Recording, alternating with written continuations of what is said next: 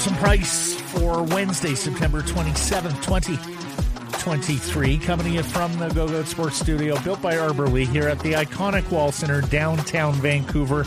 And if you're heading down to a game, there's a big football game Friday, there's a big soccer game Saturday. Hey, there's even a hockey game this weekend. Why don't you make a staycation out of it? Call the Wall Center 604 331 1000 or reservations at wallcenter.com. Extend your game night. Matt Sekeres alongside Blake Price, Grace Sassett, and Switches conducting things. The show presentation, Applewood Auto Group. I'll be out at their Performance Center in Langley on Sunday. Having a 25th anniversary celebration, little auto show going on. Great Oh. deals on new Nissan Leafs. I thought you were taking the Infiniti there to do go on the uh, the, the burnout pit there. You know, we saw at the back. You're not going to do that. Well, I don't own the Infiniti, so first Well, and foremost, it's only the rubber, but yeah. Yeah, and uh, frankly, they have some cars there that I think I might prefer in the burnout pit. Yeah, it's true. But I do love driving the QX60. You can lease it right now from 3.99%. Same with the QX50. No charge maintenance packages with purchase plus a chance to win 25 large. See dealer for details because Blake it Price. is all good at Applewood. Bodog poll question today. We're asking you best goaltending tandem in Canucks. Luongo Schneider, Markstrom, Demko, or other. Vote at Sekerson Price on Twitter. Both free casino games, poker strategy, and sports odds. Bodog line of the day. USA has better players, but they haven't won in Europe in 30 years. Plus, course is set up for the Euros. I'm going to take Europe to win the Ryder Cup minus 105 on your Bodog line of the day. We are asking this poll question because lo and behold, forever joined at the hip, Roberto Luongo and Cory Schneider. Schneider announces his retirement yesterday. He was scheduled to join the show today. Texted me saying he's feeling a little under the weather, so we're going to try again tomorrow. And the Canucks revealing details, although it really wasn't much of a secret, that that Florida Panthers game at Rogers Arena will be the site of Roberto's induction into Ring of Honor. It will be complete with the Roberto led and uh, well, Grady Sass was a little tired of debating Ring of Honor or retired number, so we went with this as a poll question. I had to vote. Markstrom Demko were very. Well, have been some other fun goaltending combos in Canucks history. We've had some write-in votes already for McLean and Sean Burke, for Essensa and Potvin, but Jennings Trophy winners, two of the best goalies in the league on the same team, Luongo and Schneider. There, there's, I mean, the last playoff fun Mm-hmm. was with Markstrom and Demko putting on a show inside the bubble. Mm-hmm. Right? The uh, the other possibilities, you have to get a little bit more creative. I mean, Miller, Mm-hmm. lot more creative. Miller Markstrom existed for a, for Mm-hmm. a snapshot. Hey, back up Bob. Go, Bob Eston's a Mm-hmm. bit of a household name for, for a second. Troy Gamble was too, alongside Kirk McLean. Yep. But it's hard to argue with the Jennings Trophy. Yeah, December fourteenth, incidentally, is the uh, game night at Rogers Arena. Panthers Canucks, of course, Luongo working for Florida's front office, and as many have pointed out, boy, this really takes the spotlight off OEL's return to Vancouver that night as a member. That's true. He'll be Panthers. very uh, thankful for that. He'll probably Yeah. be able to sneak in and out. Yeah, Dom Luszczyszyn, Shayna Goldman over at the Athletic, modeling and predicting for the NHL season. They have the Canucks at ninety-two point four points and a fifty-two percent chance at making the playoffs. So it's right there on the cusp, as many have surmised that the playoffs are attainable this year for the Vancouver Canucks. But it's a 50-50 shot, and as Jim Rutherford said last week, everything's got to going to have to go right. Also, and we'll get to the clip here in a sec. Tocchet with some tough love for Dakota Joshua. The Canucks are in Edmonton tonight. They're dressing and betting their top six. So another chance to be embarrassed 10 nothing if this Canucks lineup doesn't bring it. They've got Seattle in Seattle tomorrow. So there are some considerations with regards to, you know, these back to back preseason games and who's going to play. Of course, nobody's going to play both of them. So a couple of lines, not truly a split squad because it's not the same day, but it's effectively, I think. I don't know. Do you think it's a, uh, nobody plays both? I bet you there's got to be a couple. No, do they still have the numbers for to be to- two totally different lineups? I don't think they do. I stand to be corrected Yeah. on that. but I doubt it's. I, I doubt it's opening night starters that play both games. No. yeah, Yeah. If anything, there may be a, a player or two who's on the bubble they want a bigger look at. Uh, Ilya Mikheyev, B group today at UBC, the non game day group. Tocchet saying he did well in his skating tests, that they wanted to get him acclimated to the main group before he contact, which he still isn't. And Tocchet sort of said it's still day to day there. But McTrail, and of course, we don't anticipating don't anticipate he will play a lot in preseason. Preseason, but I think uh, you know I think he'd certainly want to get him into at least one game. Mm-hmm. The big news yesterday was that Rick Tocchet put Dakota Joshua on blast. Let's take a listen, come back and discuss. you know, he's got to pick it up. You know, that that's quite frankly, you know, I'm not going to get into some other factors, but he has to, he's got to try to win a job. The job's not there. There's guys breathing down that want jobs, and whether it's a message or not, he's, you know, and it's there's a lot of other factors that I'm not going to get into, but yeah, he, he's got to pick it up. What are the other So, factors? well, I was just about to ask you. I do wonder if Dakota Joshua did not have a great summer, big summer, good summer. yeah, maybe. I wonder if some of the other factors are that Nils Hoglander requires waivers and thus is not going on, and, and potentially others pushing on the wing. A young player of his um, pedigree, it mm-hmm. the organization would want to protect that asset, maybe a bit more than a guy like Dakota Joshua potentially. Right. Was there something more, perhaps, to the Garland and him tussle? No, That is quite possible as well. I mean, I mean, practice says- fights happen, right? It's especially this That's time not of the even a year. fight, but yeah, yeah. pushing and shoving. When he says win a job, now I interpret that as more win a spot in the lineup. Maybe. Do you think there's any world where Dakota Joshua is not amongst the 13 or maybe 14? Can he play his way off this roster? That answer is yes. You think so? Yes. Okay. I disagree. He's eighty five thousand dollars. Yeah, but I- no, but you say variable. He's eight hundred and twenty-five thousand, coming off a pretty good season. Mm-hmm. Like that would be an attractive contract on waivers. No, Blake. Sports is not a meritocracy across the board, but it, in certain positions it is. And for Dakota Joshua, there is a bit of a meritocracy there. And if he's in that spot now that he doesn't make the team, but can it get worse for Dakota Joshua? Yeah, I think it can.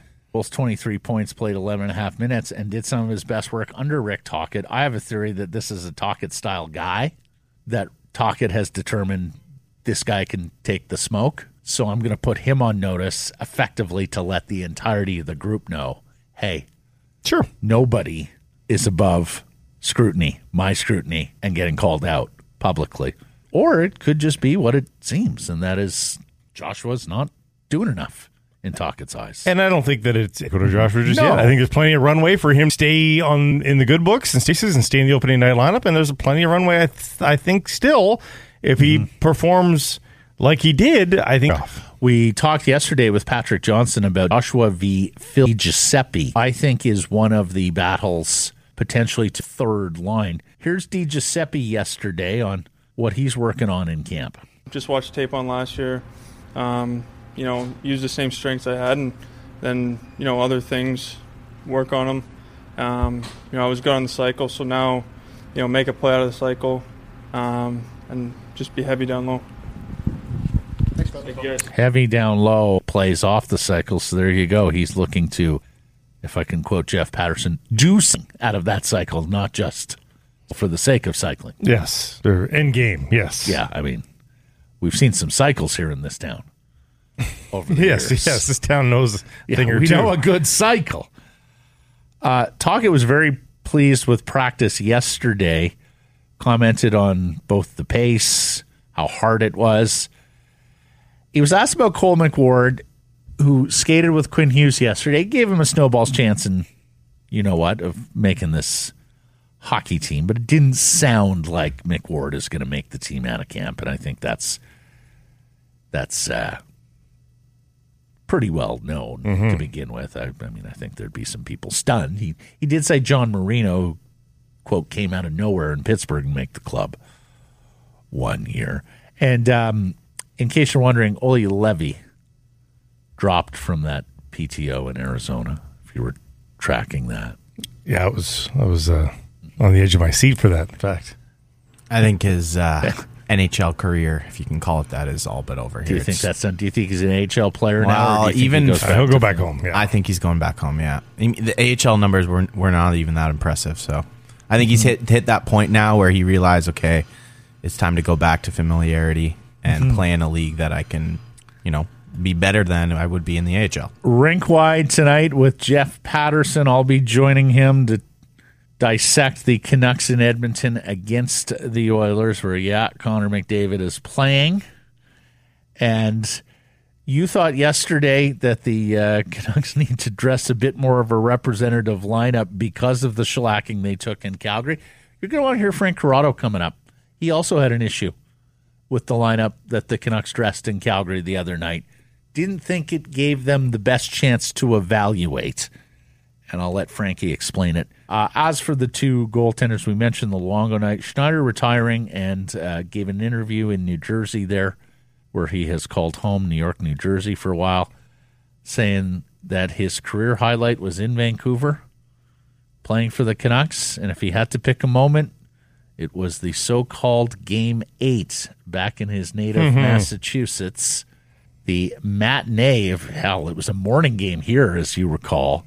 A 4 3 Canucks, we made 36 saves. And of course, that little rad Brad Marchand tossed Sami Salo up and over with the low ass over tea kettle, which had the normally very reserved Sami Salo slamming his stick against the boards.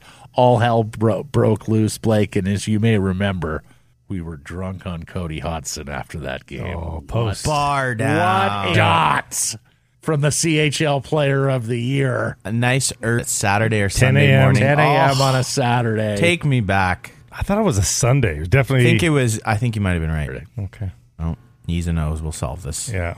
yeah. Look it up right now, Grady, because I'm quite sure it was a Saturday. Okay. I say that only because uh, I can never remember my apartment being that loud. When she watch and she loves the Canucks, but she tends not to be very animated or watching the games. Yeah. That morning was a big difference. Yeah. We went from coffee to Bailey's in the coffee. And I remember sort of being on a high the rest of the day because, like, as NHL regular season games go, everything. It was Saturday. Yeah. That one had absolutely everything. I mean, your was sky high because of Marchand. The game was terrific itself. Yeah, it was a good back game. and forth. I mean, Schneider, 36 saves. I mean, he faced 39. The Boston kid, right? Yeah, it was a lot of fun. And, of course, the Canucks with their measure of revenge after losing the cup final. Back when there was depth to a Canucks game. Oh, Like, big time. you know, there's there's there hasn't been depth lately because you're just hoping for the bare minimum of well entertainment and two points. So, when you're a newspaper reporter, as I was at that time, the big question you have going in every, and I was not at a loss for leads much during that era of Canucks hockey. Oh, cup was but, running but- over. But think of that one. You know, your storylines are Game Eight and a revenge of Boston.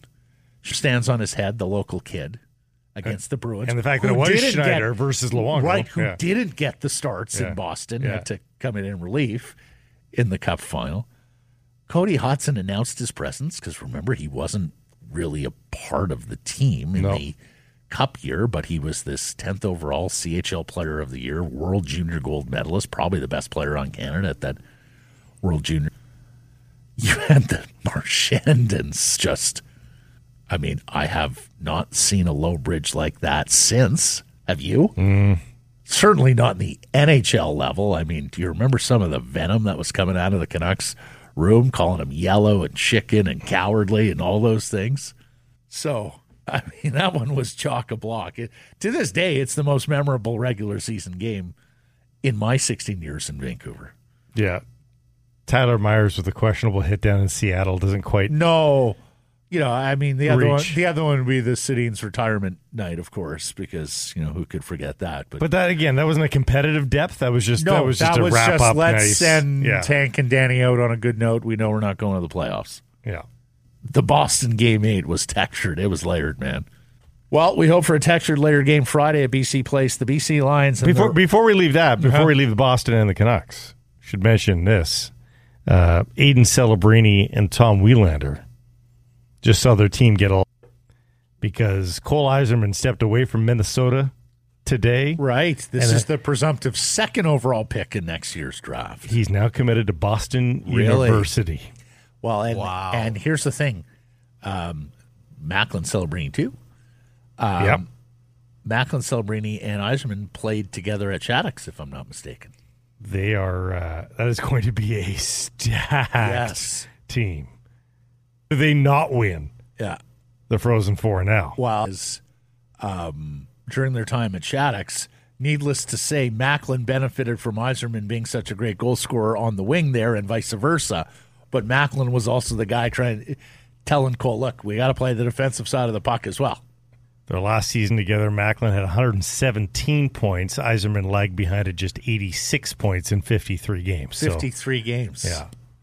170, 17, you said, in 53? Oh, you know what? That might have been the U14. Yes. Yeah, Okay. yeah, no, that was it. That was Oh, it. wow. Their uh, U18 level. 117 for Celebrini in 53 game, 52 games.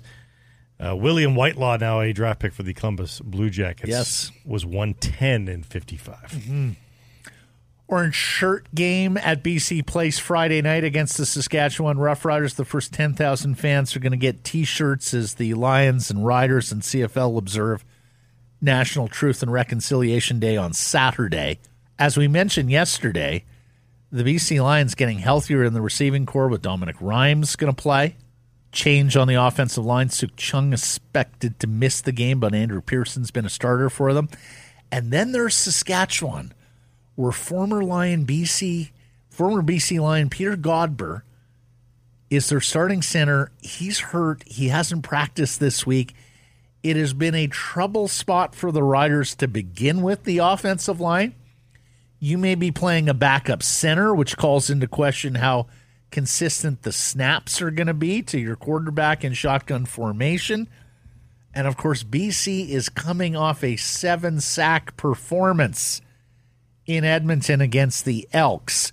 So there should be a very advantage for the Leos on the line of scrimmage when they're on defense. And of course, they be even with the Winnipeg Blue Bombers going into next week's big contest, again at BC Place, against the reigning defending West Division champs from Winnipeg. And as we've been telling you all week, we're giving away tickets to the game. Not just tickets, though. It comes with a food and bev voucher and a gift card to the team store. Text hashtag Lions to 778-402-9680. It's our Great Clips text message inbox. That's hashtag Lions. That's it. Don't add anything else. Grady gets annoyed when you add other things. hashtag Lions. We're going to pick a winner announced tomorrow on the program.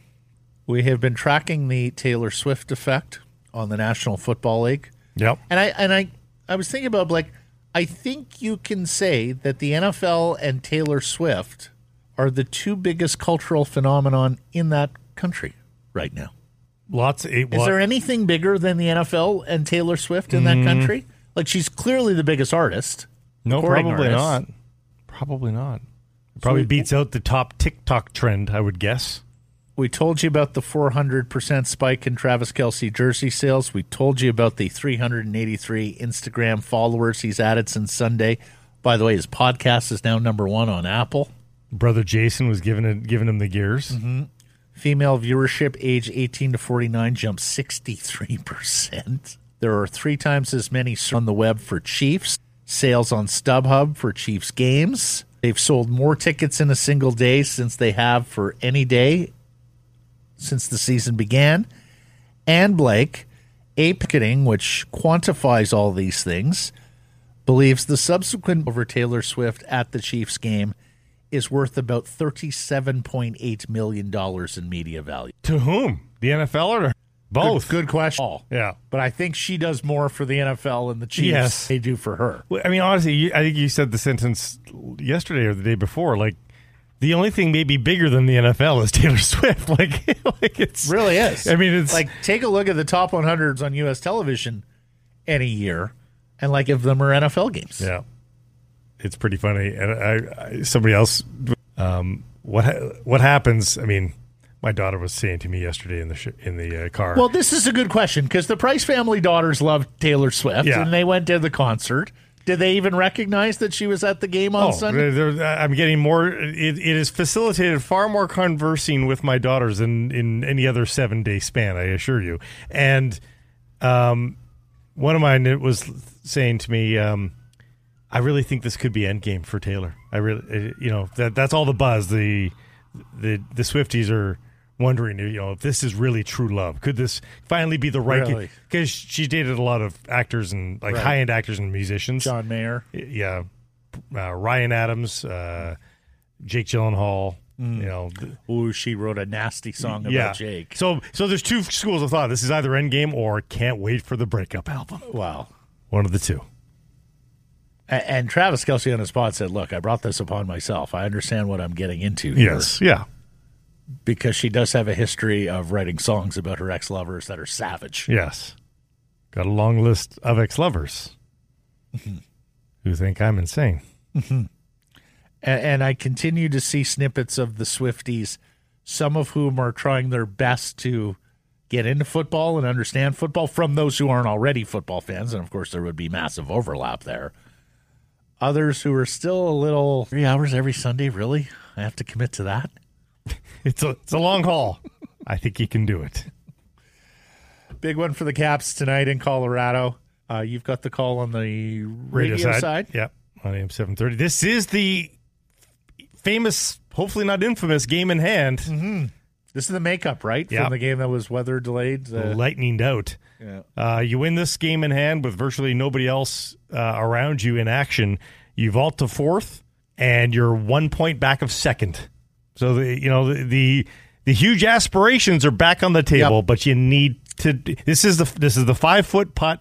It's uphill. And it's a nail it. standalone MLS game. The entire league will be watching it, much like the first end of the doubleheader in MLS today, where Vancouver Whitecaps and their supporters will root, be rooting hard for Philadelphia to beat FC Dallas, who is in the mix in the West with not many of these East versus West games left of the MLS schedule. Big victory for women's program mm-hmm. beats Jamaica 2-1 yesterday at BMO Field. That qualifies them for the Paris Olympic, the defending, reigning gold medalists and Olympic champions, not to mention the Gold Cup as well. But the bigger storyline might be Burnaby's Christine Sinclair. Two big stories coming out of this. One is Sinclair, who missed two sitter goals, certainly one sitter goal that in her prime she's it's not even a doubt. This is a continuation of missing some glorious chances in World Cup. Yeah. And she was uh, a bit of a puddle after the game. She had made some references in previous interviews um, and to confidants that she just wanted to get the team back to the Olympics. So people are wondering whether that was the final bow for Christine Sinclair in a Canadian national team jersey. Yeah, which makes a lot of sense uh, for a lot of reasons. So that could be it. And and the other story that is sort of parallel to that one, they look good. The, the team, the team look Finally. finally look good. And- good. and they haven't looked good in uh, damn near two years. remember, the Jamaicans were kind of the darlings of the World Cup. They they kind of put themselves on the on the global map there, and neither game were they in. No. I mean, Canada dominated. When's the last time the women dominated a decent bit of opposition? Like it's been a while. Been quite a while. back to back matches that they dominated them. So that was heartening. Christine would be 41 at next year's Paris Olympics. She turns 41 in June. So I mean, bit player to, to, to help you get a, a lead across the line with 10 minutes left to play, maybe. or, or maybe, Maybe. just having her there, Yep. Yep. even if you don't have uh, expectations of her playing. And, and and the U.S. has done this with Rapinoe and Wambach. They've brought them in at advanced ages just sort of to be there. To be on the bench, Yeah. to be in the room. yeah.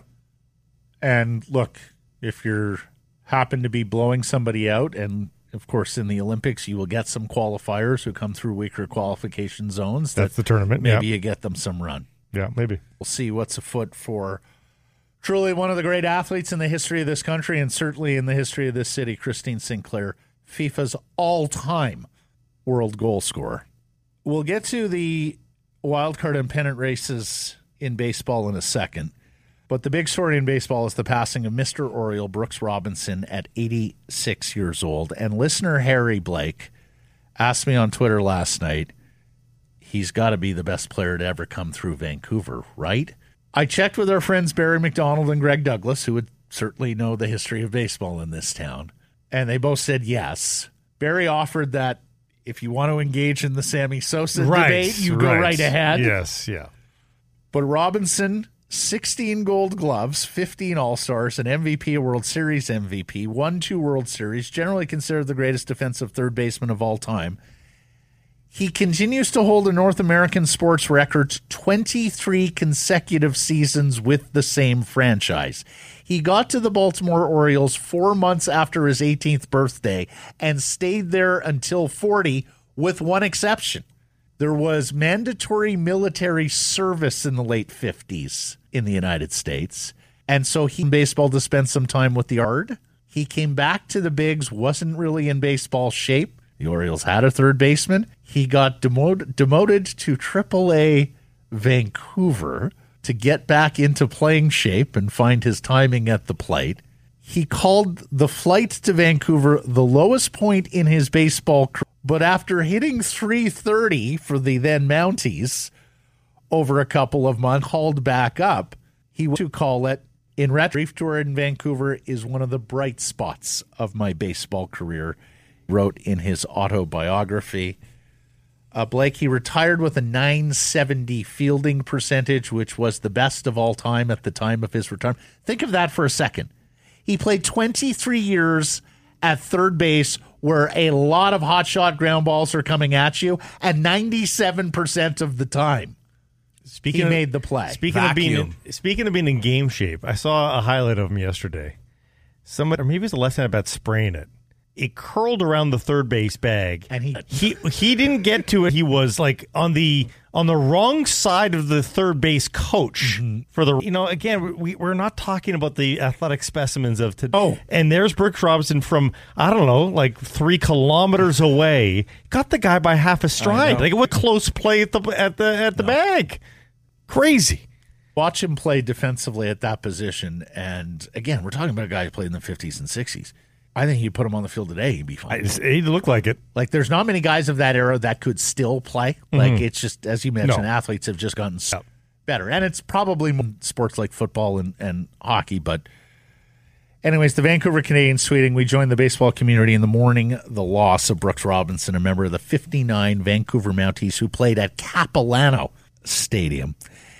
Jays lose, Mariners win. Toronto is two up on Seattle for the final wild card, one and a half games up on Houston.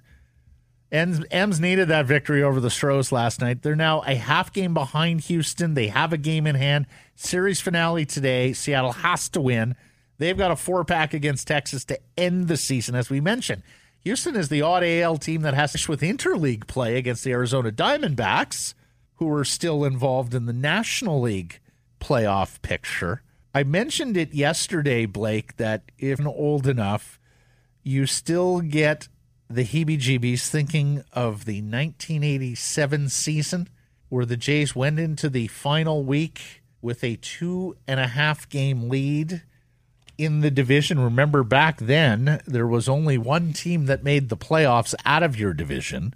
They lost on a Sunday at home, then went and got swept by the Milwaukee Brewers, and then got swept at Tiger Stadium to fall out. Was it the last Of the game or the penultimate the game last- with Manny Lee through the legs? It was like a Bill Buckner moment for Manny Lee. The last game was the one nothing victory with soft tossing Frank Tanana beating soft tossing Jimmy Key, a pair of lefties. Tanana was a hard thrower back in the day, but at that and Chet Lemon with a home run to left field, the only run, and the Jays lose and blew the playoffs. So I think the game before that, Manny Lee had a simple Lee- grounder. He booted it, and that spelled the end of that one.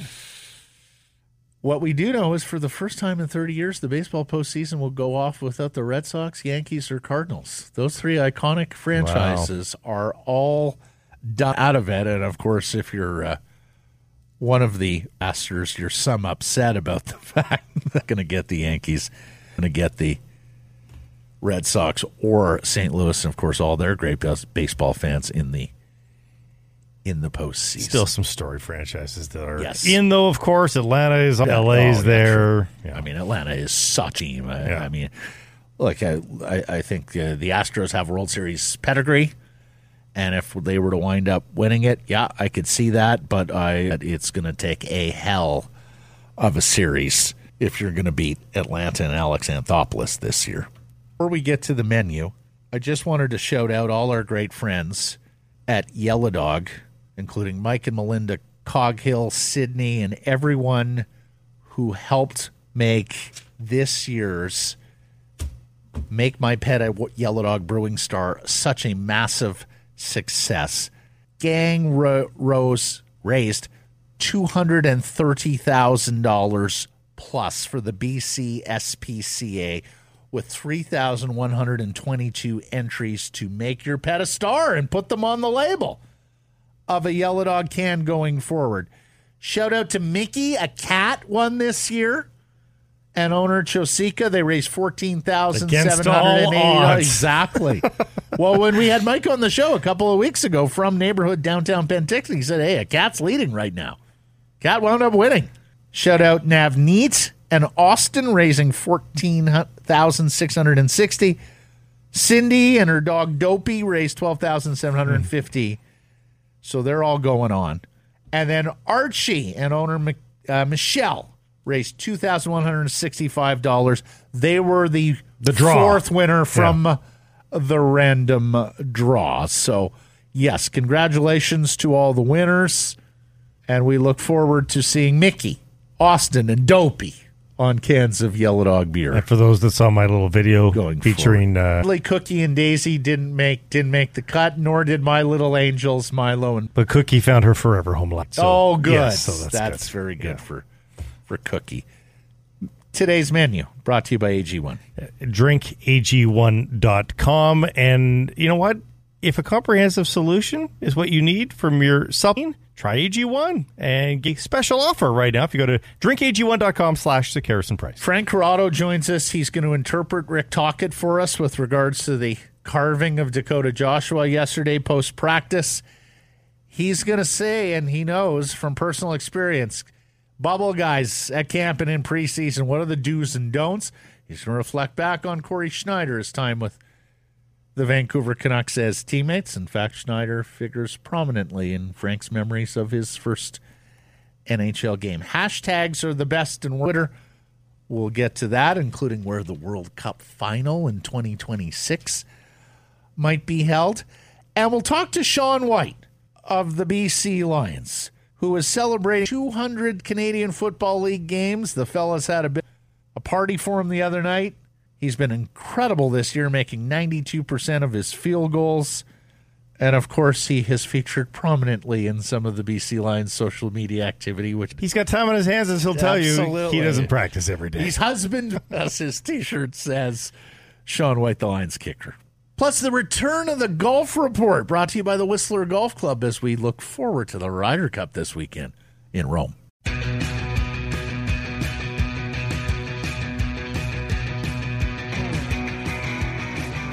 Sekeres and Price from Wall Center presentation, Applewood Auto Group. Head down to the Richmond Auto Mall right now. Applewood Nissan's there, Applewood Mitsubishi. Maybe check out the Outlander plug-in edition. You know that I still haven't filled up the tank for city driving. I admittedly did have to fill the tank up on the way to Penticton for Young Stars. Yes. City driving, Attaboy. have yet to do it. Take one for a test drive in the month of September, which we're uh, we're getting out of pretty soon. Uh, you got a chance to win twenty five thousand dollars merely for the test drive. It's all at Applewood because it's all good at Applewood. Yeah, those uh, those numbers at the pump are quite daunting these days. Yeah. Bodog poll question: What is the best goaltending tandem in Canucks history? Luongo Schneider, Markstrom Demko, or other? And if you are voting other, please specify in your reply. Bodog, your source: free casino games, poker strategy, sports odds. We'll get into this a little deeper later. The Marcos course in Rome, three drivable par fours and some gettable fives, Ooh. including 18. There's a Ryder Cup prop. Any hole to be halved with Eagles pays plus 250. Oh, I like I think it. that's almost guaranteed. Yeah, yeah, yeah. I mean, you got the foursomes and four ball Friday, Saturday, with four matches there each. So you've got 16 matches and then all the singles play on Sunday. Surely somebody. No matter what you're buying, folks, when you're out in the world looking for this, that, and the other, I think you want to support businesses that you feel good about supporting. You can feel good about supporting the Applewood Auto Group. Uh, they've made the car business and communities around them a whole lot better with their work in the community. Go and find out why it is indeed all good at Applewood. Visit them online anytime at Happy Hour brought to you by Yellow Dog Brewing Neighborhood Brewing Workshop Spirits and the Penticton Vees season well underway. Means it's time to visit the Neighborhood Watch. It's a vendor experience at the South Okanagan Event Center. Enjoy your favorite neighborhood beers while attending any event or a Penticton, Penticton Vees game. And Blake and I have been there several times. Fantastic vantage point. End of the workday. Treat yourself to a Yellow Dog neighborhood or workshop spirit.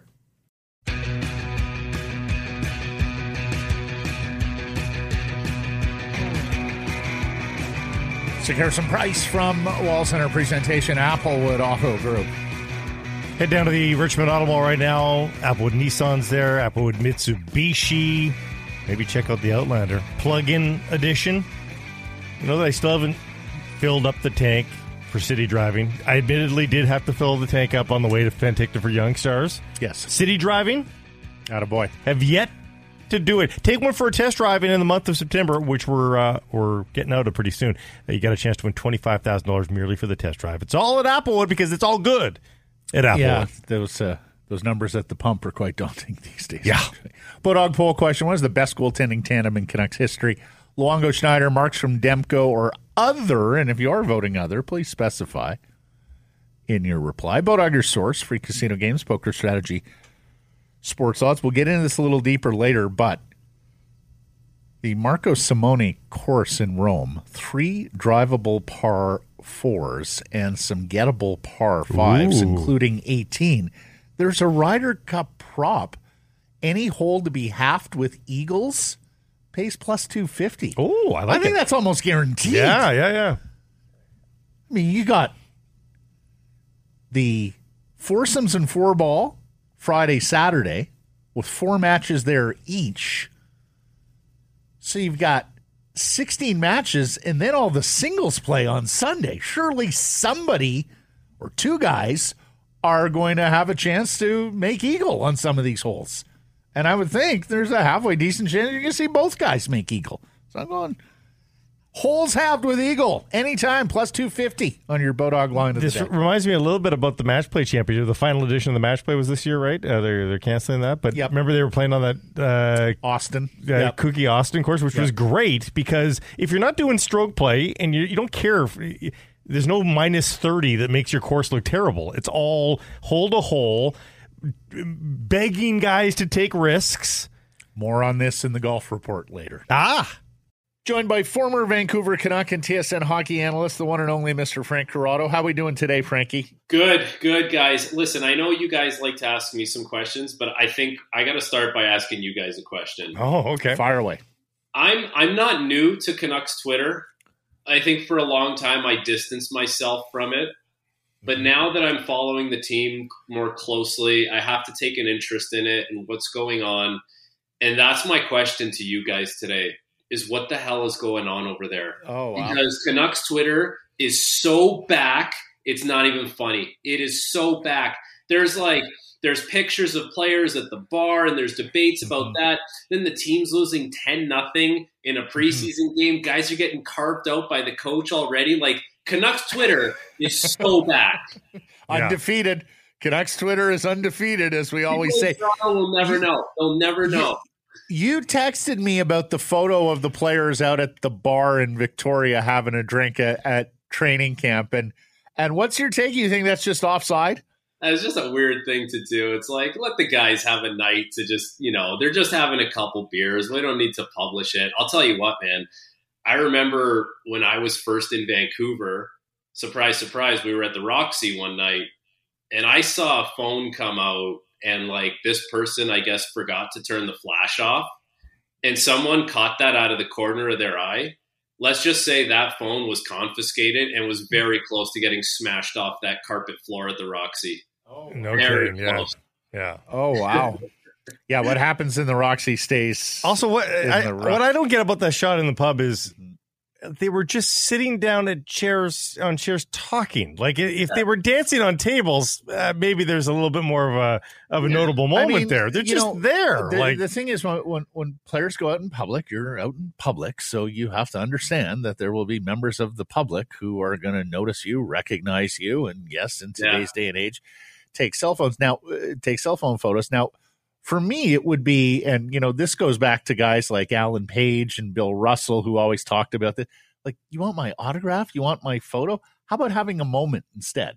Come on up, introduce yourself, Old say school, hello. baby. We Old school. we don't we don't bite. We'll, we'll have a good moment there where we'll have a, a conversation for a second or two. Yeah. You know, like uh, to me that would be more yeah, transactional. rewarding. Uh, give me your autograph is way less special than right. having like a three minute conversation with the person. Yeah, or Yeah. even or even thirty seconds Yeah. or so. Like that's something that you can. Yeah, Yeah. I mean that's something you can tell your buddies or your kids or whatnot. Hey, I talked to Elias Pettersson today. Hey, I talked to JT Miller today. As Yeah. opposed to here's a surreptitious shot uh, of Canucks at a bar having a beer. Either way, here's a picture of them. Here's proof, by the way, Yeah.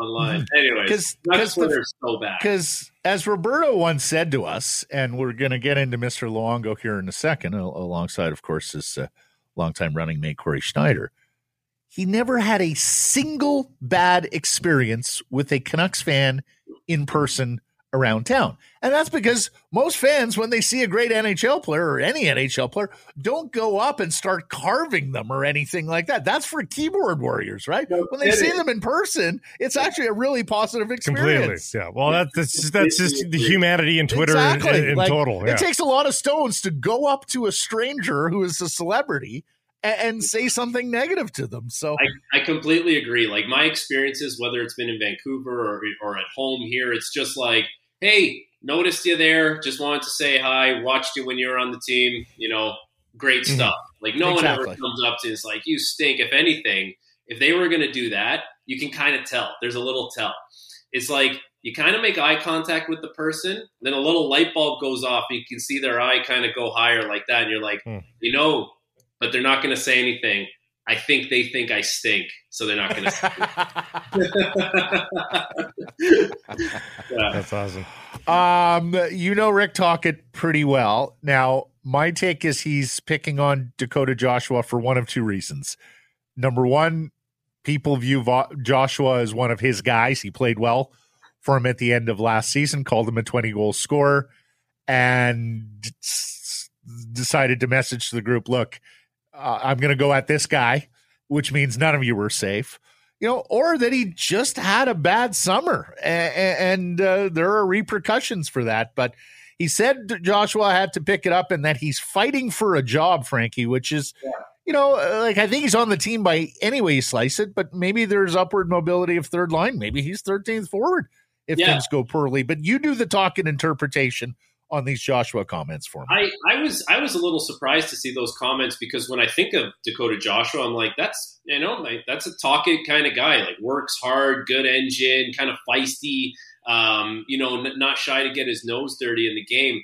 But I think you're onto something with with your first take on the interpretation, and I'm not going to go so far as to say like he's calling out his guy because he know he can handle it. I'll put it to you this way there's so many meetings with with the brass, whether it's the coaches, the management, any kind of player personnel pe- people. They're having all these meetings all summer, and if Tocchet is constantly going into those meetings and talking up this player, being like, "I really like this guy. I have big plans for him," and that's the constant messaging that you are putting forward in those meetings, and then he goes out to camp and doesn't play so well and doesn't look good, and then you go back into a meeting and guys are like, well, the guy you were talking up all summer, by the way, doesn't look very good. He's not gotten off to a great start. He's not playing with energy. He's not getting his nose there. He can't play with the puck.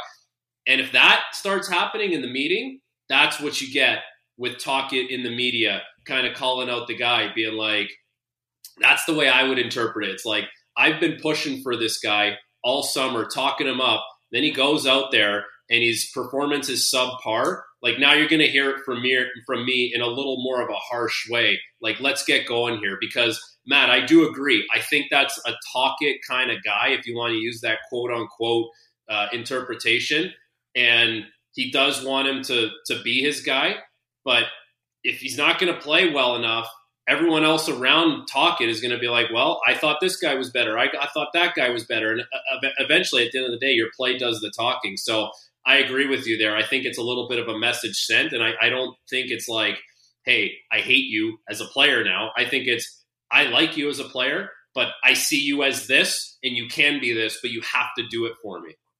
Expectation is, is, uh, it's a huge thing, isn't it? I mean, in, going into a training camp, the player's expectations of himself, the coach has expectations of a player, the GM has expectations of both coach and player. I mean, it's uh, it's a it's a cocktail that can that can backfire, can blow up. It's uh, it's a dangerous thing almost. And and they're all so intertwined, right? Yeah. Like a lot of the individual performances tie into what is going to go on with the team. Like I imagine, like listen, it's preseason, right? You lose a game 10 nothing. I don't care what roster you iced. It's not a good feeling for anyone involved. There's so much prep work that goes into a training camp in the preseason. And to go get blown out 10 nothing like that, I think it's one of those things where something needs to change here with the team. If they want to be in the playoffs, if they want to be knocking on the door. So it's like, okay, you can't really go after the team performance because ultimately you iced that roster. You chose to send that roster to Calgary to get the, the, the door blown out.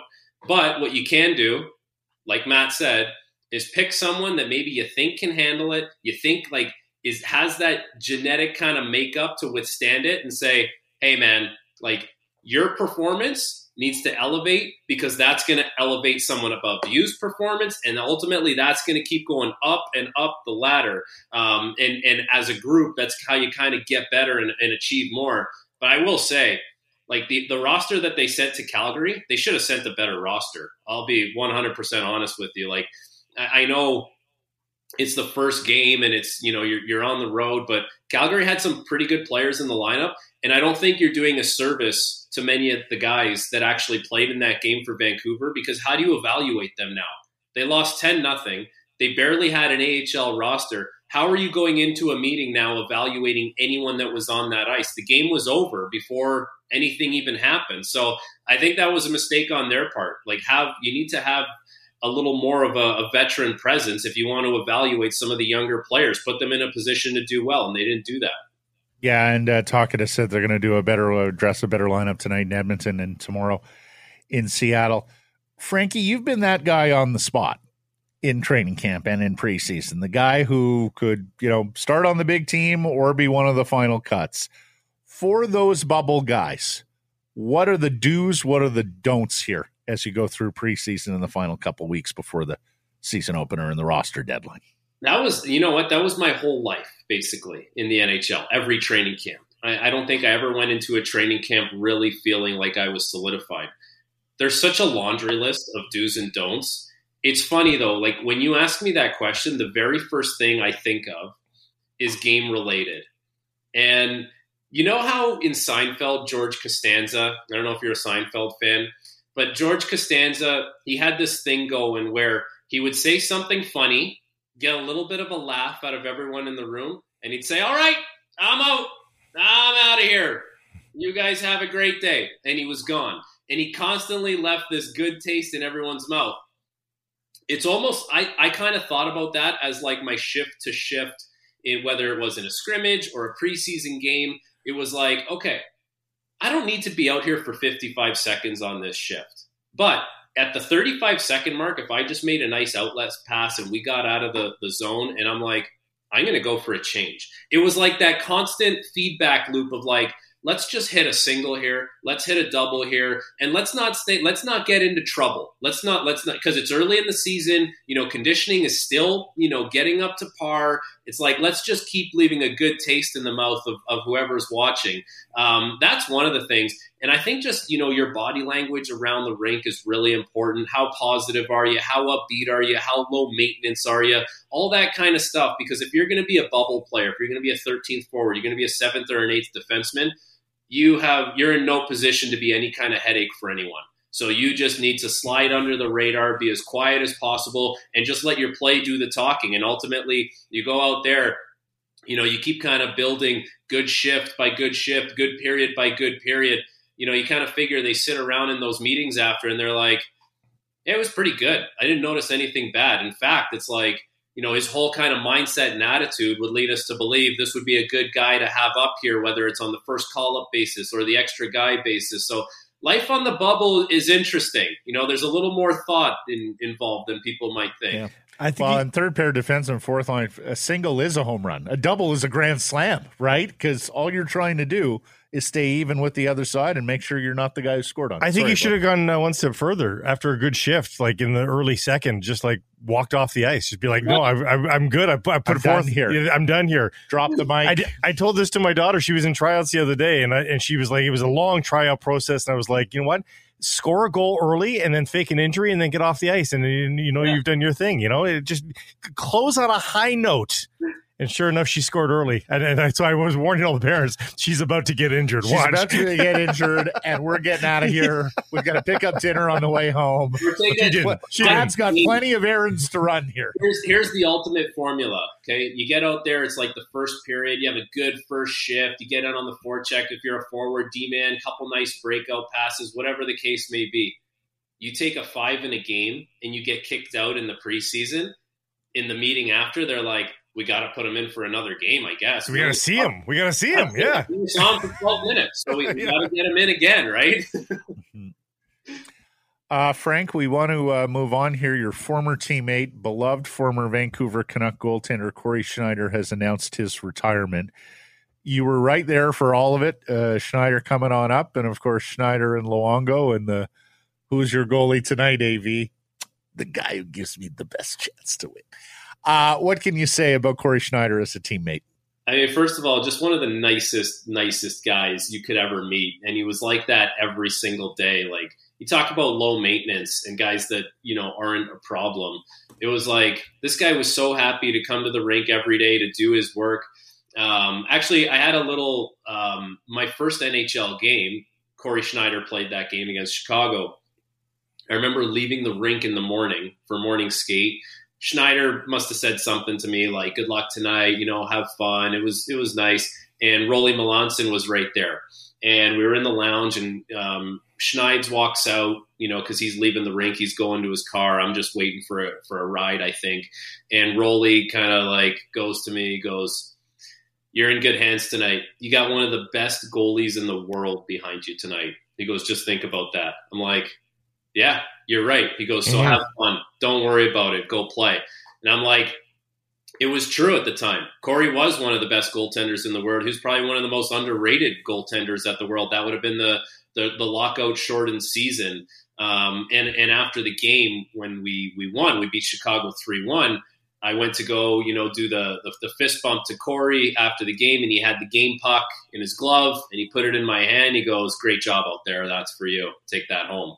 And I mean, I still have the puck. It was just just a just a classy, classy individual. The way him and Roberto were able to handle all that, um, you know, basically being on a team with two bona fide number one goaltenders and um, you know the class that they both had was was pretty incredible to see and even just you know the hard work like there were nights where corey wasn't playing and Rolly would would put him through the car wash, you know, with the healthy scratches after practice. I'm sure you guys were there. You saw like it wasn't like, hey, morning skate is finished. You're a really good goalie. Ah, get out of here and hit the showers. It was like, no, Roberto's playing tonight. Like there's a there's a full on car wash waiting for you after practice. And so I mean the the work ethic was next level and uh, he was just an outstanding guy to be around. If I had a nickel for every time I saw Cory Schneider walk into that dressing room, absolutely drenched head to toe, because here was the thing Rolly was brought in to be a boss.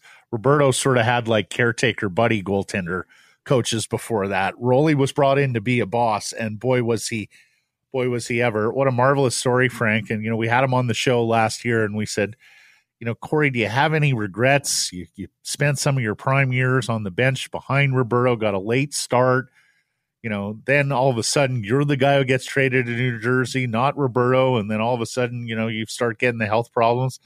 And he gave us an answer, Blake. Do you remember this? He's like, guys, I played 400 NHL games. I made all this money, made all these friends, teammates, had all these amazing experiences.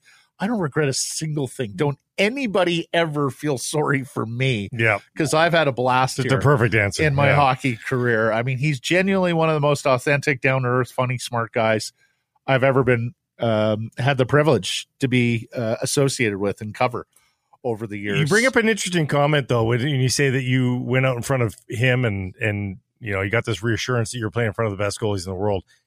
Eh, did you ever get the feeling with backups that were a little less decorated that I got to do something different tonight because we don't have the backstopping of a number one? Because eh, that's a cliche that gets trotted out a lot that teams play different in front of the backup because maybe they're trying to do something differently.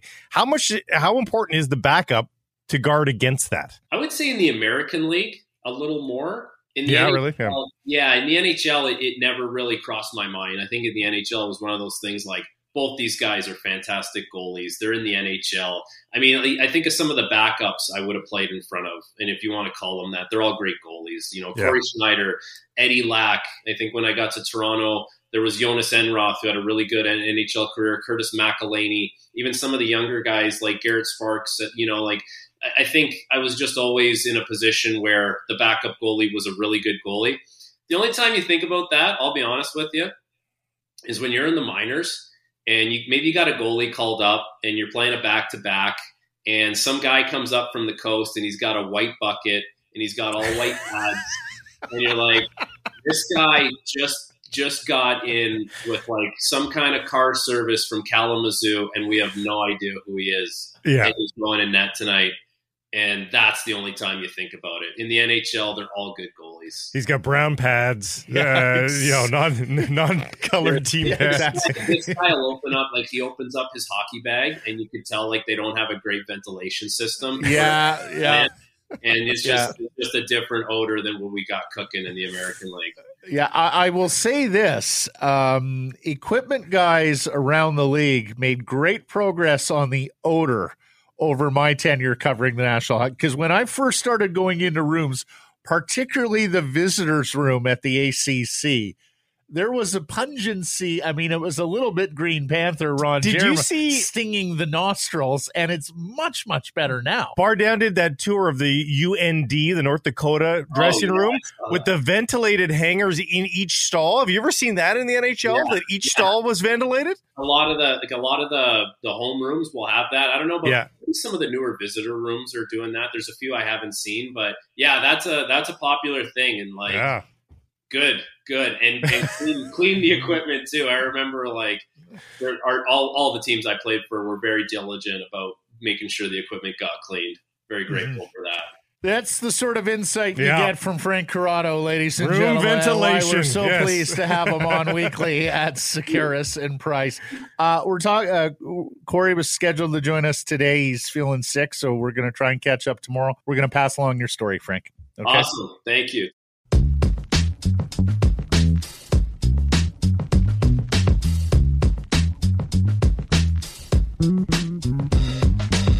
Sekeres and Price from Wall Center presentation Applewood Auto Group and hashtags the best and worst of twitter.com brought to you by Jason Hominick of Jason.mortgage. Jason has helped thousands of happy clients secure over a half billion dollars in residential and commercial mortgages, included a bunch of Sekeres and Price listeners, and we thank you for calling Jason. We thank Jason for helping you. Jason's approachable style, deep expertise will help you navigate the mortgage process with ease. Find him at jason.mortgage. Uh, I want to, yeah, go ahead. go, well, I wanted to start off just because we had a bit of a battle with uh, NHL PR in one of their posts last week about Patrick Kane being a point per game player as an 18 year old. Right. And they meant two months of his rookie season. Not even, like was- six weeks, When yeah, he was yeah. 18, not the entirety of the season. So here's one where, again, NHL PR puts it out, but it does require more context. They put out a post, Blake, about how Sidney Crosby can get to 1,000 assists in his career this year. He is at 952 assists over his illustrious career in 1,000 Uh, 1,190 games, 952 assists. And in fact, if he gets to a 1,000 assists, as the Post notes, he will join exclusive company. In fact, only 13 players in the history of the league have produced Is that playoff 1,000. and regular season? Uh, that- this is just regular season, Okay. is my understanding. He will catch Mark Recchi this year at 956. He will catch Doug Gilmour, and he may even catch Joe Sakic, who's 13th overall with 1,016 assists. But as Paul Paduti at Adjusted Hockey reminds us, Sidney Crosby missed huge parts of four seasons in the in his late 20s Yeah. at the peak of his powers. Concussions played an issue there. So did lockouts. mumps. right. So he's done the math. If he had not missed those four seasons, or chunks of those four seasons, his games played would be roughly, and I, I think he's accounting for some degree of injury. Right. Yeah. 1,249. And his assists would be at 1,039 already, not to mention 614 goals compared to the 550 he has now, and 1,653 points compared to the 1,500 that he has now.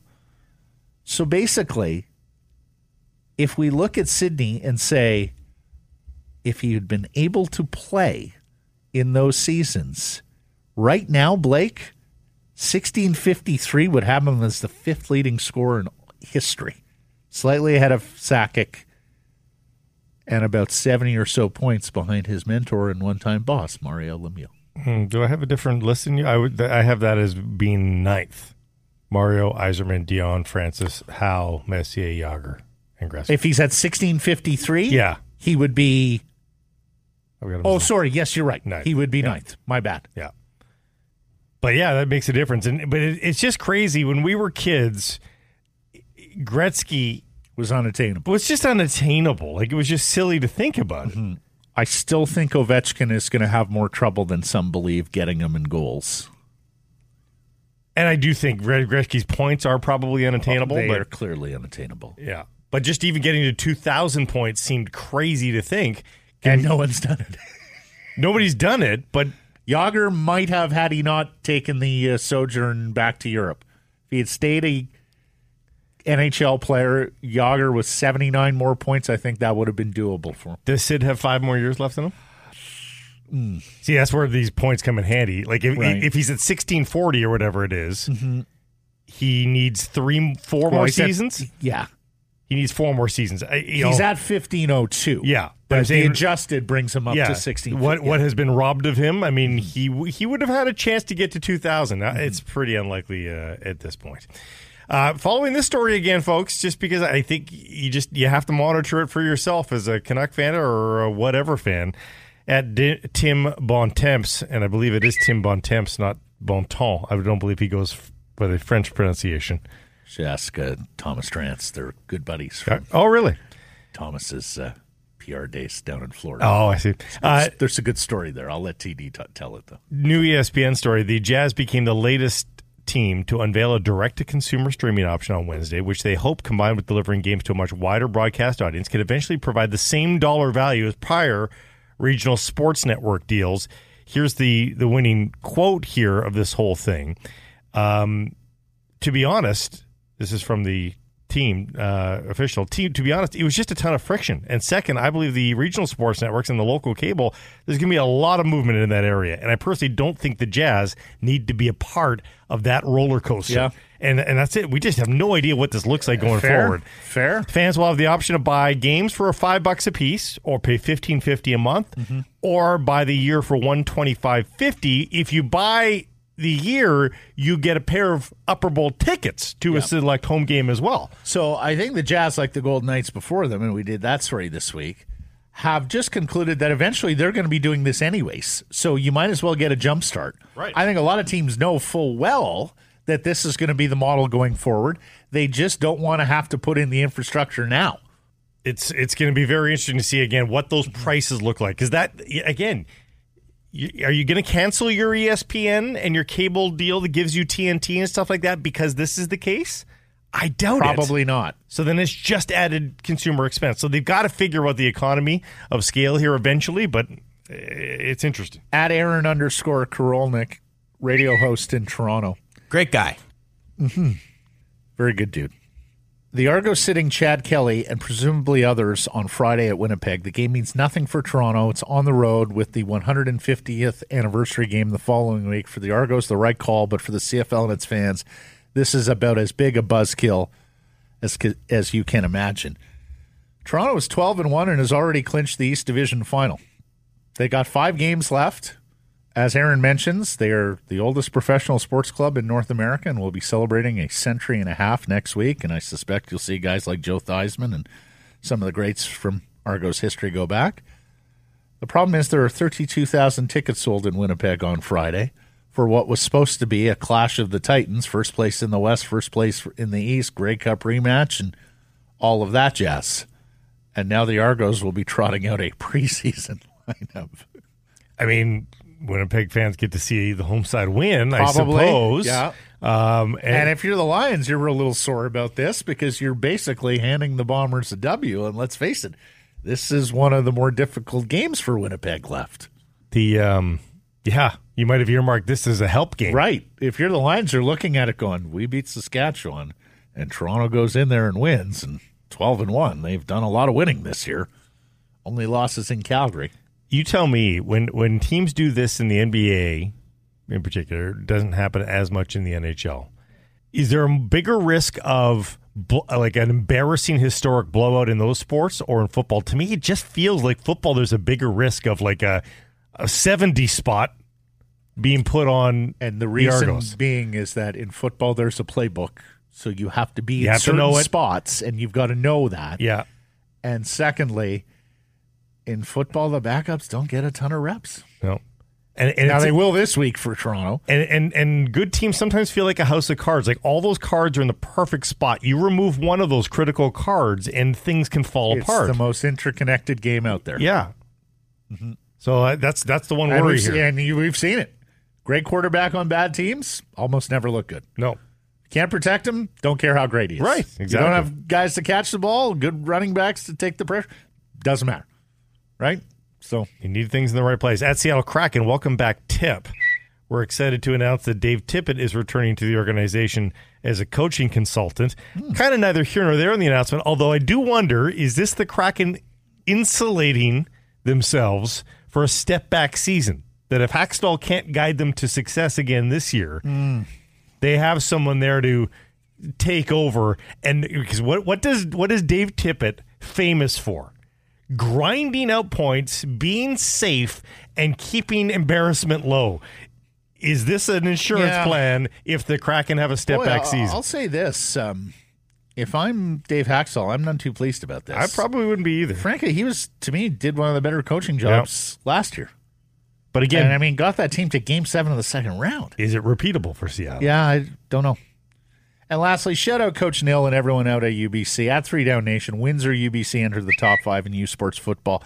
Number five ranked Thunderbirds are 4 and 0. They have played three home games. They're on the road at a ranked Saskatchewan team this weekend. But it's a sensational offense. They got one home game left. And I think I'm going to make my way out there to go see it. So good on Blake Nill and that UBC Thunderbirds football program. There's still a post secondary football program in town, Blake. Yes, and a great And location too. Uh, final one for me at Bodog CA. Bodog Rewind. This day, 1998, in his final at bat of the season, Mark McGwire blasts his historic 70th home run of the year off Expos pitcher. I wouldn't have got this, but he's he's. I mean, the Starter or reliever? Or do you remember? I, I I mean, he was a starter I, at that point. I don't know. Steve Trachsel? No, Did he ever play for the Carl. No. I think he was a former Mariner at one point. Carl Pavano. Oh, right.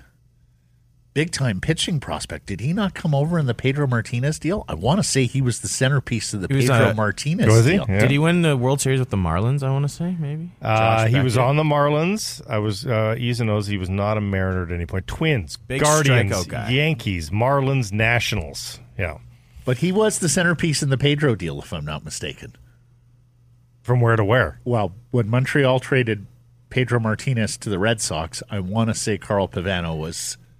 He was The a draft. sig- hot- he was a Red Sox draft pick. Yeah, Yeah, I want to say it was the young uh, hotshot pitching with prospect. Tony Armas Jr. right. Yeah, Uh, lastly, for me, at Joe Pompliano, who's almost on hashtags every day. Yeah, he's, he's that good. good a Yeah, follow, yeah. folks. P O M P L I A N O. FIFA is reportedly deciding between three cities to host the 26 Men's World Cup final New York, Los Angeles, Dallas. Dallas feels like the outlier, but I think they'll get it. Here's the rationale.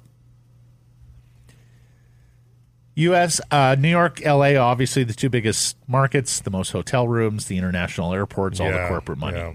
But here are the negatives New York City, MetLife, outdoor venue. Game could be delayed by weather. They don't want that. Public transportation to and from MetLife Stadium, not very good. And it's in the swamps of New Jersey. There's nothing to do around the stadium. no festival. Los Angeles, SoFi, incredible venue, right? It's got 70,000 seats. There's an 80,000 seat minimum to host the World Cup final. SoFi's only got seventy. Eh? Surprised it didn't go bigger. The stadium would also need to renovate its floor p- plan to even fit a soccer field. No, really? They can't even do soccer there right now. Huh? Now, you could go Rose Bowl or Coliseum. I believe Rose Bowl hosts the games in 90. When did they host the World Cup? 96? Yeah. But of course, those are older venues. Uh, also, the 94, problem with LA, the game would have to kick off at noon, local time. So deep, they don't like the short There's no build. build up. Yeah. So he says that leads me to AT&T Stadium in Dallas, Texas, which has already hosted Super Bowls, college football national championships, men's NCAA Final Four, WrestleMania. It's an airport 15 minutes away. The stadium holds 100,000 people. The climate can be controlled by the retractable roof.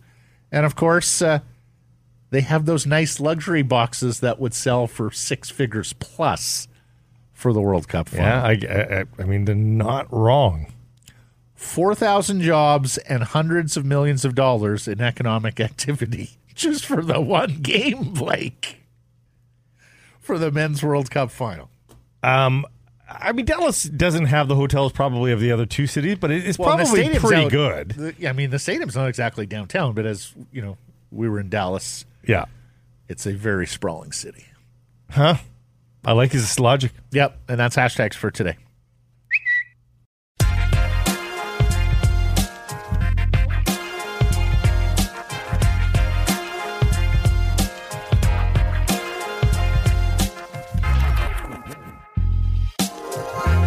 Well, our next guest has been at it since 2007 in the Canadian Football League. I hate that you make that sound like it's a long time ago. By the way. Well, I just I remember him as the young understudy to Paul McCallum, but now he's this uber CFL veteran on his way to 38 years old next month and having a hell of a season for the BC Lions.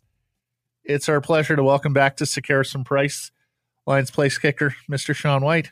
How you doing? I'm great. Thank you for having me back. You're more than welcome. You're always welcome on this show. We've had great fun with you over the years. Unlike McCallum, who used to punt footballs at us. Wow. yeah. When we were on location. You never did that, Sean. So we, we remember Yes. that sort of thing. Well, I was a rookie then. I'll do it now. Yeah. right, right. Um, not only have things been going well for you on the field, and and we'll get to that in a second, but uh, going back to training camp where you posed as a fan on Fan Day in the husband material T-shirt, and went about interviewing out a boy what are the odds? He's wearing it. sean's got five of those. He wears one Yeah, under his yeah. uniform every day.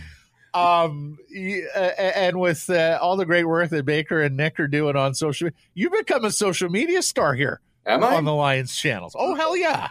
Uh, yeah, they, they told me I had like 300,000 views. I'm like, man, maybe I should start a TikTok. I, I tried it for one day and I quit. I don't know how to use these things anymore. So I'm old, man. I I'm like uh, I'm like those old guys that didn't know how to use a computer. Now I just don't even know how to use a phone. I don't know anymore, mm-hmm. man.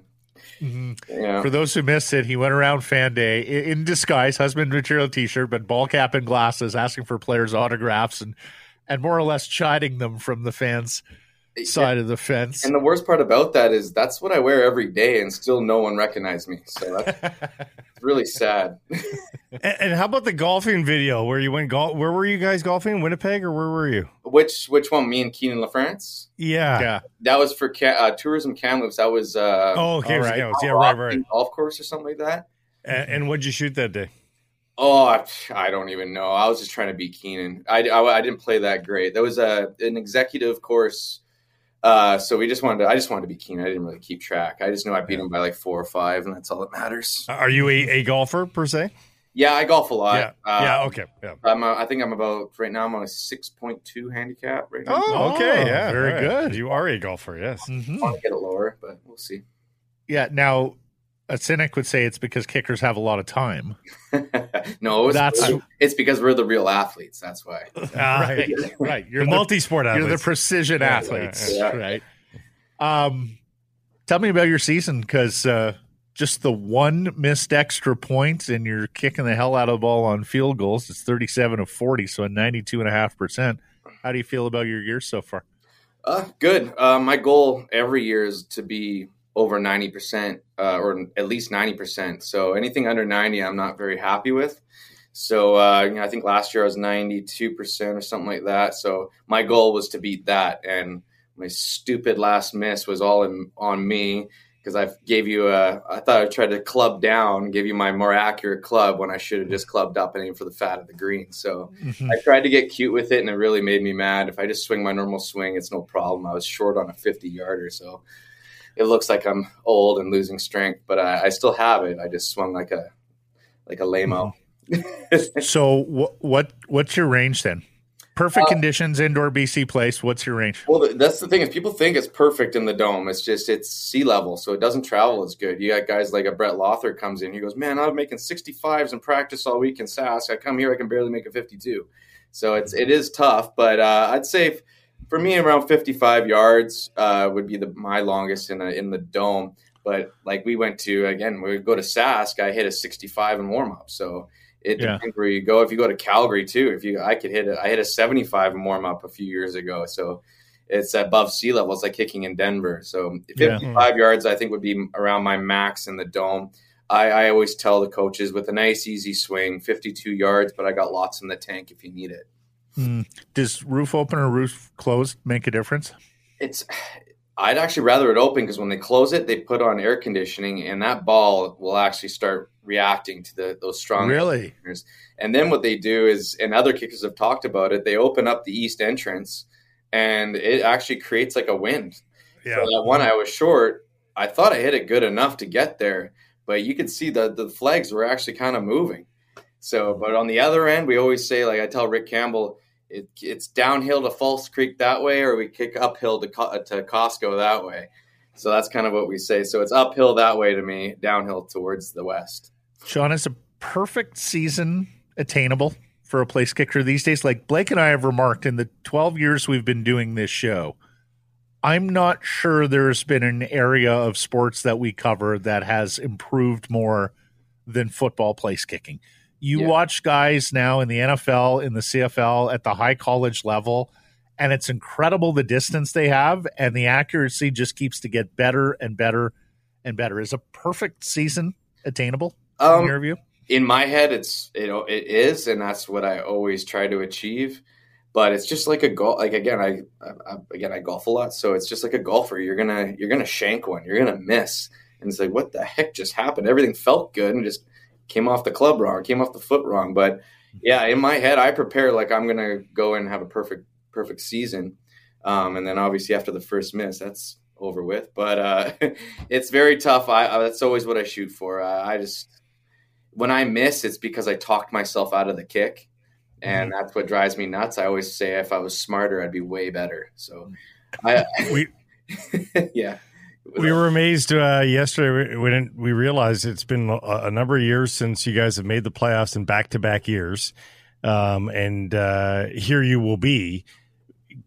How much more fun is the season when you know that your kicks are going to mean more? Uh, as a 500 team, you're you're maybe not sure if you're making the playoffs, if you're if you've got the chance to win a playoff game with a kick, mm-hmm. um, I mean, you must be tickled that uh, you, you, get this chance the second year in a row, and, and perhaps to do something even greater given the pedigree of the club this year. Yeah, and uh, you, it, it's obviously it sucks when you're you're not on a winning team, and it's almost you got to play for yourself at that point, and you just got to keep.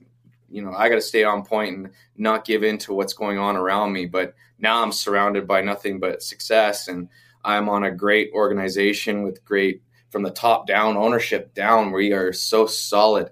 And um, I had my 200th game last week, and the guys honored me yesterday with a with a football and standing ovation. I told them how special this team really is. I've only been on two really special teams. Uh, 2015 uh, Edmonton team where you know we were brothers we did everything together and uh, you know we had each other's backs. We were always down by seven going in the fourth quarter but we had them right where we wanted every time. And uh, it's just the belief we had in each other. We played for one another and we went on to win a Grey Cup. And the second most uh, special team i've been on is this one. And we you know we go fishing together we go golfing together we go on trips together uh, and you know we fight and bicker like brothers but we get over it like family man. That's this that's the best atmosphere I've ever been a part of. And so, yeah, when I make those kicks now, I make it for those guys because they're busting their butts, putting their bodies on the line. The least I could do is make my kick and be accountable to my teammates. You're a high event team, though, too. I mean, it says a lot that you guys stay this tight because yeah. lots happens in a BC Lions football game. Well, uh, winning helps everything. But uh, yeah, that's true. Yeah, yeah. but uh, we are a bunch of winners, man. And like that game against Ottawa when we came back, there was nobody on the sideline uh, pointing fingers at anybody. It was let's go. We got these. We can make it happen. We just need a spark. Just need that spark. And then Terry House won, and then we're like, oh, now we got him. Now we and we could feel that momentum change. And we always felt like we were better. We should come back. And if you don't have that belief, you're you're never going to be successful. But this team believes in one another, and we know what we're capable of. And I've always said it is the only time we've ever lost is because we love, we beat ourselves they didn't beat us. We beat ourselves in the first half, and now we start playing our kind of ball in the second half, but it's just too late. But I, I also like that happening early in the year because you learn that you learn from those mistakes, and it makes you a better team in the end. So uh, I really uh, I look forward to what we can do here in the last four games of the season. Is uh, that first place in the West is is anybody's game right now between us and Winnipeg. Special teams have gone really well here, Sean. You're kicking Terry on returns, uh, Flintoft on the punts and kickoffs, and the coverage teams as well. And of course, um, you have a uh, pretty old hands there at special teams coordinator. We had Mike on the show earlier this year uh, talking about taking over the BC Lions special teams. Does he actually coach you? Because, like, in all my years of knowing and talking to Benny, he hasn't imparted a lot of wisdom in the kicking game place kicking specifically. Very smart football guy, can talk up and down as Blake knows about pass rushers and everything else, but I haven't heard him talk kicking much over the years. What's it been like with Benny? You're a former head coach, right? Uh, as your position coach or yeah, he, coordinator on special he was never teams. My, he was never my head coach. He was my first special teams coach in 2003 when I was just asked to practice with the team behind Curtis Head. And uh, I was never allowed to kick field goals because that was my bread and butter and but whenever they brought a punt block, they didn't want to risk Curtis getting hit, so they put me in. And if I shank it, he'd be like, "Get the hell out of my drill!" I'm like, oh, "Man!" But if I, as long as I kicked a good ball, I could stay in. But I would only kick one or two and then shank, I'd get out. But he's old school, so he he had his time of yelling at me back in the past, and now he's my coach again. I've had him as a defensive coordinator in Edmonton and things like that. But he's been around a lot of great kickers, McCallum, um, Lewis Ward, and or wherever, and uh, me. and, uh, just kidding, but uh, but no, he's uh, he's been great with me. Honestly, he knows I'm 30. I'm going to be 38 in a month here, and uh, I can't kick every day. It's just that's too much, and I, I, think it's too much for any kicker. I don't care what the age, but he's been really good at communicating with me. He's like, "How many do you want today? Where would you want the kicks?" I said, "I don't want to know where the kicks are, but I've had a day like last week." He goes, "We're having a walkthrough day. Do you want to kick?" I'm like, "No." He's like, "No problem." And then th- yesterday, you want to kick? No. So he's he's very good at resting me and um, taking care of me. But poor Riley Pickett is a brand new long snapper, so that old school Benny's all over him. But Mm. gotta be, you gotta be, and it's Riley is he can handle it, and uh, he's a hard worker, and I give Riley the gears every day too. It's just it's just fun. It's a part of the process, and uh, so but he's the thing I love about I, I'm still like I'm watching different coaches because I maybe want to be a coach at the end of my career. I don't know, and um, so I, I learned from Benny, and he is so knowledgeable in the special teams game, and you can see like we're getting returns now. Our cover teams they fight, they they ball for him. He he he's a really good motivator, and he's so detailed in what he does, and he demands perfection. Um, and he's also a good way of creating almost like that enemy is a monster and we got to go attack that guy like you create that enemy and it, it makes those guys work a little harder and want to go and whoop some butt You keep mentioning your age and how many games you've played. Um, you know that Incidentally, Mr. Pickett, like he's earned it uh, with the way McCallum and the guys used to get on him back Yeah, in the yeah. day. You have earned every bit of sauce you deliver to your younger teammates. and that's what benny said benny says i'm done yelling at you i've already yelled at you enough so i don't need to Yeah, yell at you no, exactly. But you're middle aged for a BC expired. Lions kicker. You realize that, like they're like from BC Lions standards, you you owe them about five more years. Well, and he I- might have ten in him. I talked to Wally Buono actually a few weeks ago. I was at a golf tournament, and uh, he's my reference on all my, um, you know, in my in my resume for firefighting. And uh, he goes, "How's firefighting going?" I'm like, "It's okay, it's good." And I just I don't want to retire yet from football yet. And he goes, "Do you want my opinion or not?" I'm like, "Of course I want your opinion. You're Wally Buono, and he's basically That sounds like Wally. You're gonna get it regardless. but he's basically my football daddy. He's the one that found me when I was 18. So I'm like, of course I want your opinion, Wally. And he goes, you play football for as long as you possibly can. So I'm like, all right, done. Hmm. and then I'm a, I'm I'm gonna play football as long as BC Lions want me. I'm I'm gonna keep playing. Good man. Is this a Grey Cup team? Can you win it? Yeah, it is. I, I said I, that was part of my speech yesterday and how special this team is. We just, you also need some luck with the football gods too, right? And I feel like that Ottawa game showed us that we got some gods on our side there. But, uh, and even like last week in, in Edmonton, Edmonton's got a good team. They're just, they're trying to figure out how to win here. Uh, but they got every team you play in the CFL has playmakers. They have all stars. And if you don't show up, you're to get, you're to get your butt whooped. So, uh, you know, going to that last game, you know, Edmonton was coming back. Again, we could have panicked and, and gave up, but we stayed, you know, we stayed working and everyone, no finger pointing. We just knew what we, could, we were capable of and we came out on top. So, You, you've seen a lot of Canadian football. Well, before we leave the Elks here, uh, what do you make of this uh, Canadian quarterback trend here? You saw it up close and personal last year. Um, you saw it there. I mean, what did, is this is this going to be a, a lasting trend? Do you think Canadian quarterbacks are a thing now? well, if you got guys like that, yeah, why not? Uh, Yeah. That's, uh, you know, Tre Ford, man, he, I was worried about him a lot just because he can, in the CFL, the field's so big. If you can run and throw, that's, that's tough to stop on any defense. I don't care how good you are. It's extremely tough to, to stop. And he has a great arm too. So, yeah, I don't know, man. I'm not a defensive player, but from from uh, the outside looking in, he's a great quarterback, and he should be sticking around for a while. You'd think. Well, there he is from White Rock, the White Rock FD, and the BC Lions since 2007. Although, as he'll tell you, he was even kicking with them and practice dummying with them for years before that. Mm-hmm. Great catching up with you, Sean. Congrats on 200 games. Wish you all the best Friday and beyond, my man. Thank you. Really appreciate that, guys.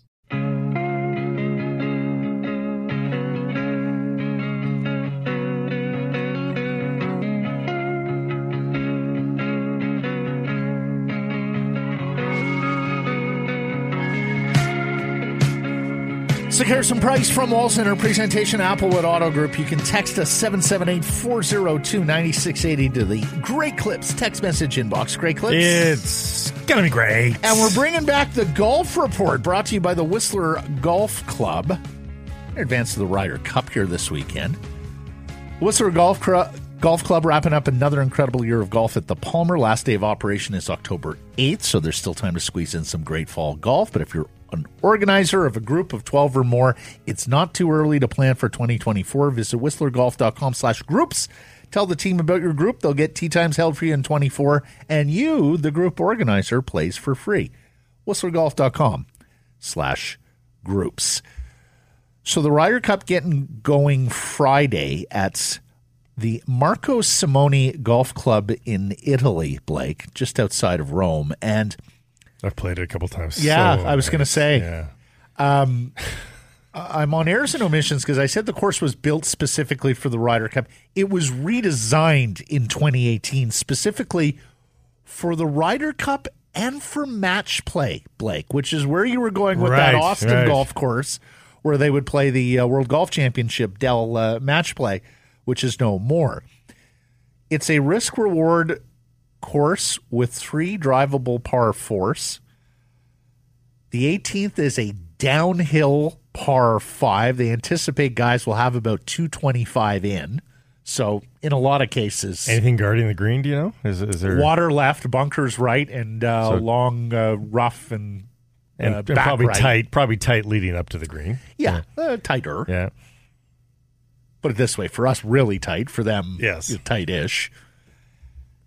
Now, here's the thing. Obviously, and this is the case every Ryder Cup. Team Europe is not as good as Team USA 1 through 12, and that's particularly so given that I think you can argue the European side may have lost more with the Liv guys than the PGA Tour did. PGA Tour has taken a Liv guy and Brooks Koepka on the team. I went and I looked at average carry distance for Rory McIlroy and the rest of the guys in this tournament. And this is the big advantage that Europe has. And of course, Europe, as the host team, is going to get a chance to set up the course where they want. Rory's average carry this year was 307 yards, if you can believe that. That's crazy. The two best Americans, or the three best Americans, Wyndham Clark carrying on average 303, Sam Burns carrying on average 300, Rickie Fowler on average carrying 297. Oh, shame. I don't have stats on Koepka because Liv does not provide average carry statistics. But his last four years on the T- PGA Tour, his his average driving was 307 to 311. I don't dispute it may have gone a little better on Liv, but that doesn't mean he's carrying anywhere close to Rory. The bottom line is, Blake, Based on the guy that owns a couple of the courses that Liv plays on, I bet you Brooks's carry was about 412. yeah. But carry on. The bottom line here is Europe can set up tee boxes that allow one guy, Rory McIlroy, to carry certain fairway bunkers mm-hmm. and basically dare Wyndham Clark, Sam Burns, Rickie Fowler, Brooks of the Americans. Okay, see if you can carry that because that bunker is like 303 or 305 Yeah, right on right it's on the line. on the number Yeah, yeah. So we'll see what goes down there in terms of course setup. Of course, Europe got destroyed a couple years ago in the U.S. Rory McIlroy was in tears at the end of the tournament. They're anticipating a hearty crowd as always. Our friend Mike Zanier is making his way down from uh, Sweden Really? To go see it.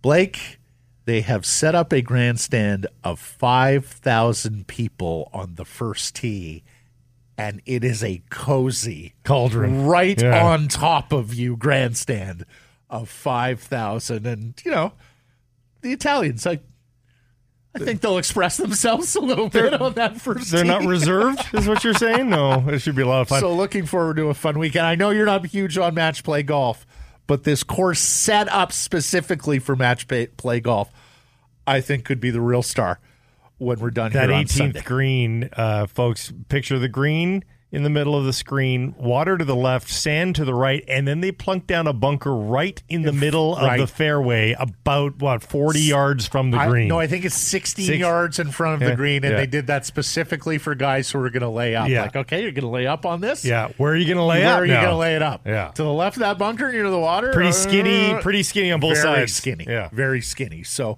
well done to um, uh, the DP World Tour and the uh, Marco Simone Golf Club folks for setting up what looks to be a really interesting and perhaps the first ever tailor-made to match play golf course for the Ryder Cup.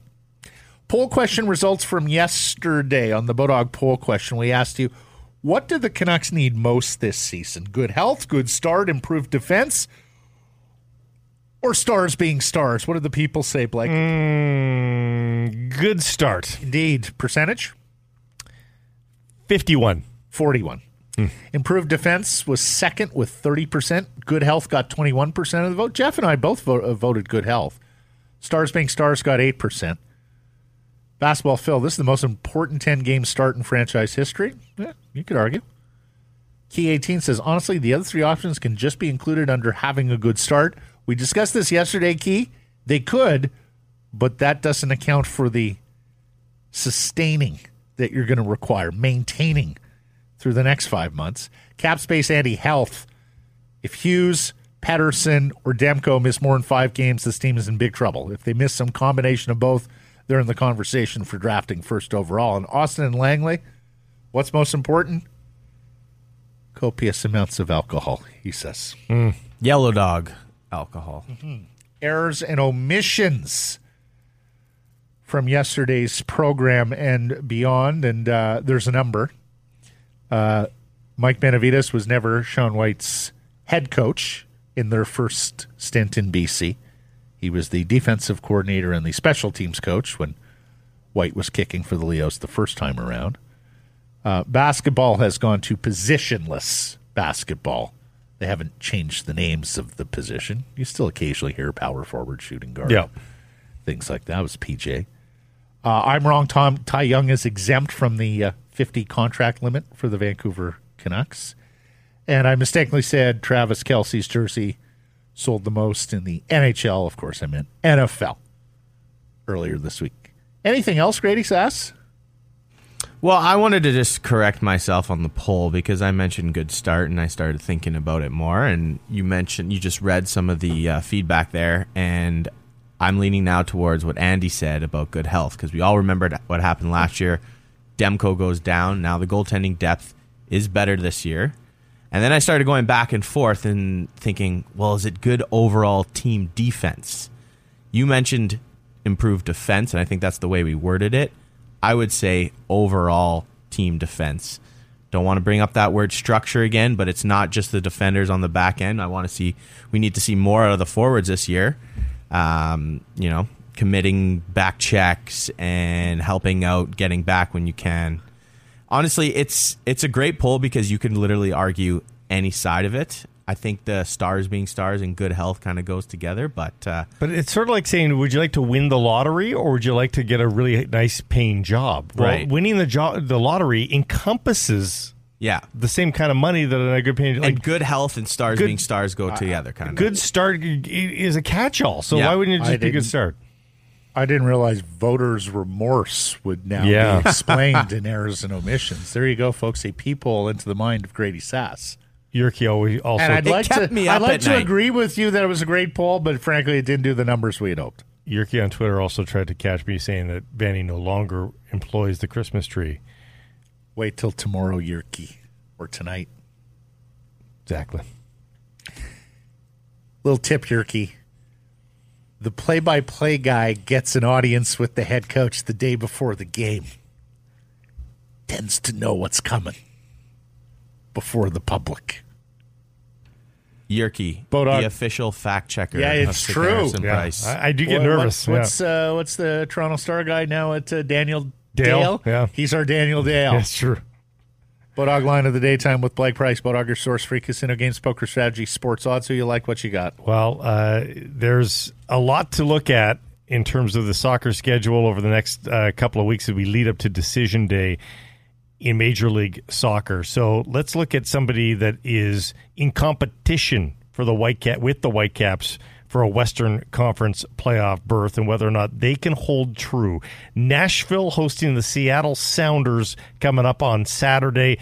Never have you been a bigger Hany Mukhtar fan. Nashville taking down Seattle. Even money. On your Bodog line of the day. Thanks for listening, everybody. A reminder to subscribe to us and Rinkwide wherever you get your podcast. Follow on social. That's Twitter, Insta, TikTok, Facebook, and YouTube. And of course, support the community sponsors you hear us talking about. Keep it local.